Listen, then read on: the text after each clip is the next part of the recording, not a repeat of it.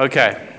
So it says, give him an account of the struggles you made to stop and show him the mental twist which leads to the first drink of a spree. What's that like for you?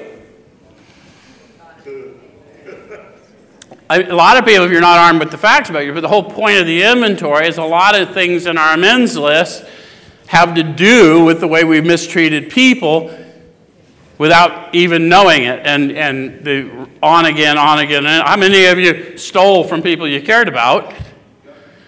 And then, when confronted with it, with no earthly pop- possibility of how it could have gone down, you either helped them look for it or you or you lied to them and knew they knew you were lying and you couldn't stop lying even though you knew the jig was up, you're going to ride that son of a bitch all the way to the rail.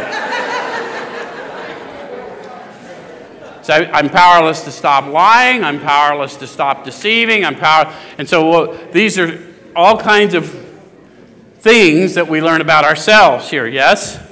Then it goes on to say if he's alcoholic, he'll understand you at once. I'm going to assume because of some of the laughter that you related to me.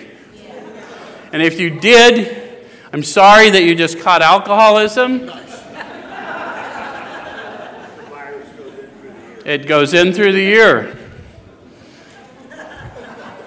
So, he'll match your mental inconsistencies with some of his own, and that's how we know that you're with us, right? Because you're now starting to think of some. Then they're going to tell us a little bit. If you're satisfied that he's a real alcoholic, begin to dwell on the hopeless feature of the malady. So, first of all, they wouldn't have said that had they not defined real alcoholic. Spirit's telling me not to go that today, but it's in page 21, 22. If you want to see how they defined a real alcoholic, a real Dr. Jekyll, Mr. Hyde, seldom mildly intoxicated, always more or less insanely drunk, da da da da da. So I'm going to learn that from their story, and when I see that they know what I know about hopelessness, then we're going to start talking about something else. Make sense?